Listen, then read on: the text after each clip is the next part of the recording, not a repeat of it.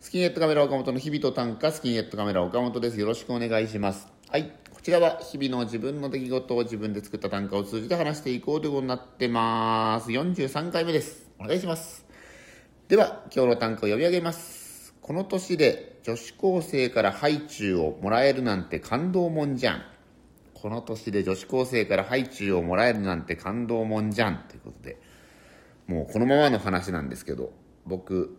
札幌にある専門学校で講師みたいのをやらせてもらってるんですけど俳優を目指す子とか声優を目指す子とかがまあいるんですけど専門学生。でまあ授業をまあ4月から1年生が入ってきてこうやってたんですけどまあ授業普通にこう皆さん私服っていうんですかまあちょっと動いたりもしますんで基本的に動きやすい格好でこういるんですけど4月からこうやってやっててみんなそうやってやってたんですけど6月？ん？6月か7月くらい。7月じゃないか。6月くらいの時に2人制服の格好の人が女の子いてそんででずっといた生徒なんですけど今までは私服で。そんでなんか今そんなああいう制服みたいな服みたいのも僕はちょっとそのファッションものすごい疎いんで分かんないですけど制服みたいな服みたいのもあるのでまあそういうものなのかなと思って聞いたら高等課程っていうものがその学校にはあって高校生がその高校の授業を受けながらプラスその演技とか専門的なことをやりながらとかっていうコースがあるみたいで、まあ、それを卒業すると多分高校生プラスなんかそういうなんか高校生の卒業の資格は得れるんでしょうね。だから何年いるのかとかもはっきり聞いてないから分かんないんですけど。でうん、その1年生と一緒の相手が15歳だか16歳だかって言ってて全然そのやっぱ私服の時は分かんなかったんですよね。専門学校生と同じくらいの感じだと思ってたんで全くその気づかなかったんですけど高校生女子高生かいと思ってまあそんなことを気づいてで今週も授業にをやってバーってやってそんで終わってなんか授業と授業の合間かな？その廊下歩いてたら「岡本先生」とかって言われていやねこんな一応先生とかって呼ばれてね普段はその僕作家の仕事とかやらせてもらってる時は先生とかって呼ばれるまあ呼ばれるとそれはなんかいじられてる先生だから「いや先生じゃねえよ」って突っ込むのがまあ常となってるんですけどあっちでは一応一応本当に先生なんで先生とかって言われていや先生じゃねえわ」って言ったら「はみたいな「先生だろ」みたいな空気になるんでそこの使い分けすごい難しいんですけどどっちかをに比重を置いてしまうとどっちかがミスするっていう作家の方で先生って呼ばれて突っ込まなかったらこいつ本当に先生だと思ってやがるって思われるしねその学校の方で先生って言われて「先生じゃねえわ!」って突っ込んでたらいや先生だよってなるみたいなちょっとまあそこは難しいなんか自分の中でがそのちょっと気張ってる部分なんですけど、まあ、その岡本先生とかって言われてなんだろうと思ったら「ハイチュウあげます」とかってその女子高生の人に「ハイチュウもらって」いやなんかこういろんな感情がこうなんかそのもう僕その前女子高生の前でもう言ったんですけどいやこの年になってもらえるなんてなんか感動もんだよみたいなことをなんか普通にそう思ったから言ったら はあみたいななんかすごい愛想笑いみたいにされたらすごい変な感じになったんですけど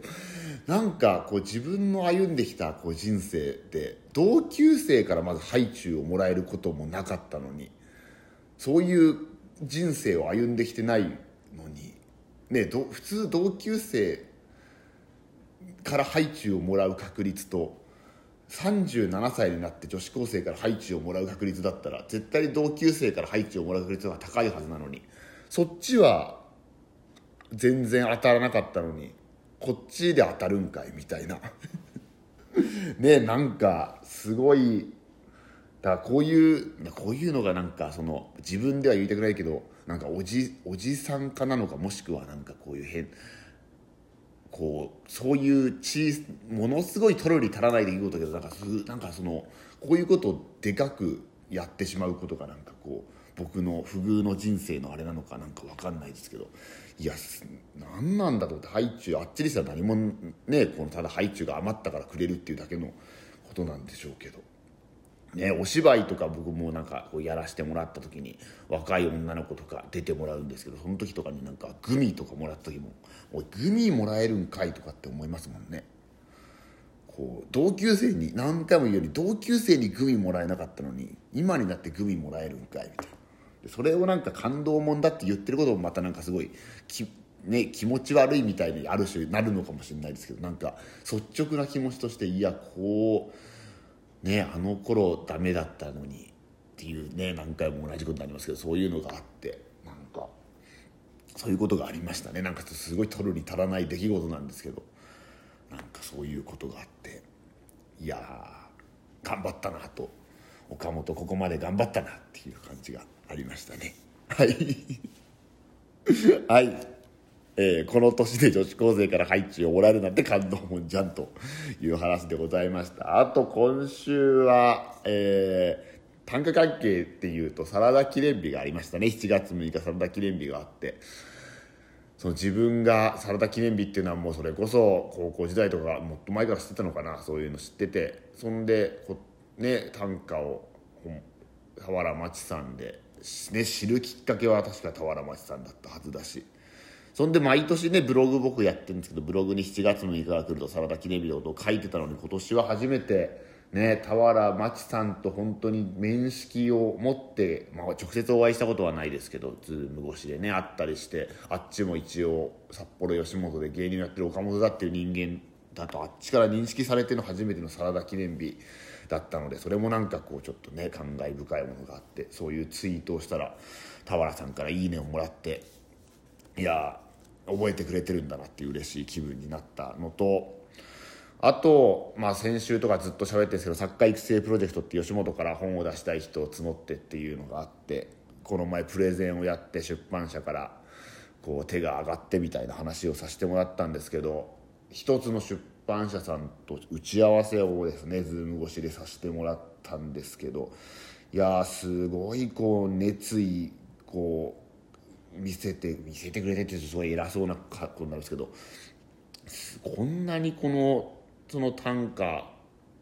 の本みたいので僕はプレゼンしたんですけどこんなに短歌を褒めてもらってこんなんかもうこんなに自分の作ったものを褒めてもらえたことはないんじゃないかってぐらいなんか褒めていただいてですね。だからそのプレゼンが終わった時はもう本を出せる確率は僕は5%ぐらいだと思ってて。なんか出版社から手が上がったよって聞いた時もめちゃくちゃ嬉しいけども8%ぐらいあればいいのかなとかって思ってたんですけど。いやなんかなんか、まあ、どこまでこれからどういうふうに進んでいくのかっていうのは分かるんですけど今はものすごいこうすごいスピードで何かが変わっている感じで。ねえ。こういい方いい報告か分かんないですけどどういうふうになっていくのか。まあその今本当にこう持ち上げられてるって持ち上げられてるという言い方悪いですけどすごいこう称えていただいてるんでどっかでは絶対厳しいことも来ると思うのでそこもなんか恐れながらとにかく浮かれないようにって毎日自分に言い聞かせてこう過ごしている日々なんですけど。まあそのでもすごいこう編集者さんとかって会ったこともないし今までお会いしたこともないしそう仕事もしたことないんでこういうなんか話とか聞くとやっぱ面白いなと思って自分ねの知らない世界で本がでなんかだから本が本当にその出るかどうかはまた別として本が出るまでの過程を一応今踏んでるわけだからなんかそういう話とか聞いてそうかこういうふうになってんだとかって聞くのはすごい新鮮ですごい面白いですね。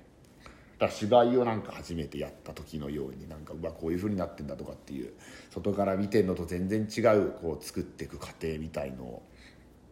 だ本屋さんに行ったりしてもなんか見方も変わるというかいやここにこういう風になってだからね今までは編集者さんって言葉はもちろん知ってたけどやっぱ基本的には書いてる人のものだみたいなイメージはありましたからね。まあ、その常に伴奏者だみたいな編集者は伴奏者だみたいに言われたりするんだけどでもやっぱりそういうのって入ってこなかったりするけどちらっとね今は本屋に行ったら編集者さんの名前見てみたりとかなんかその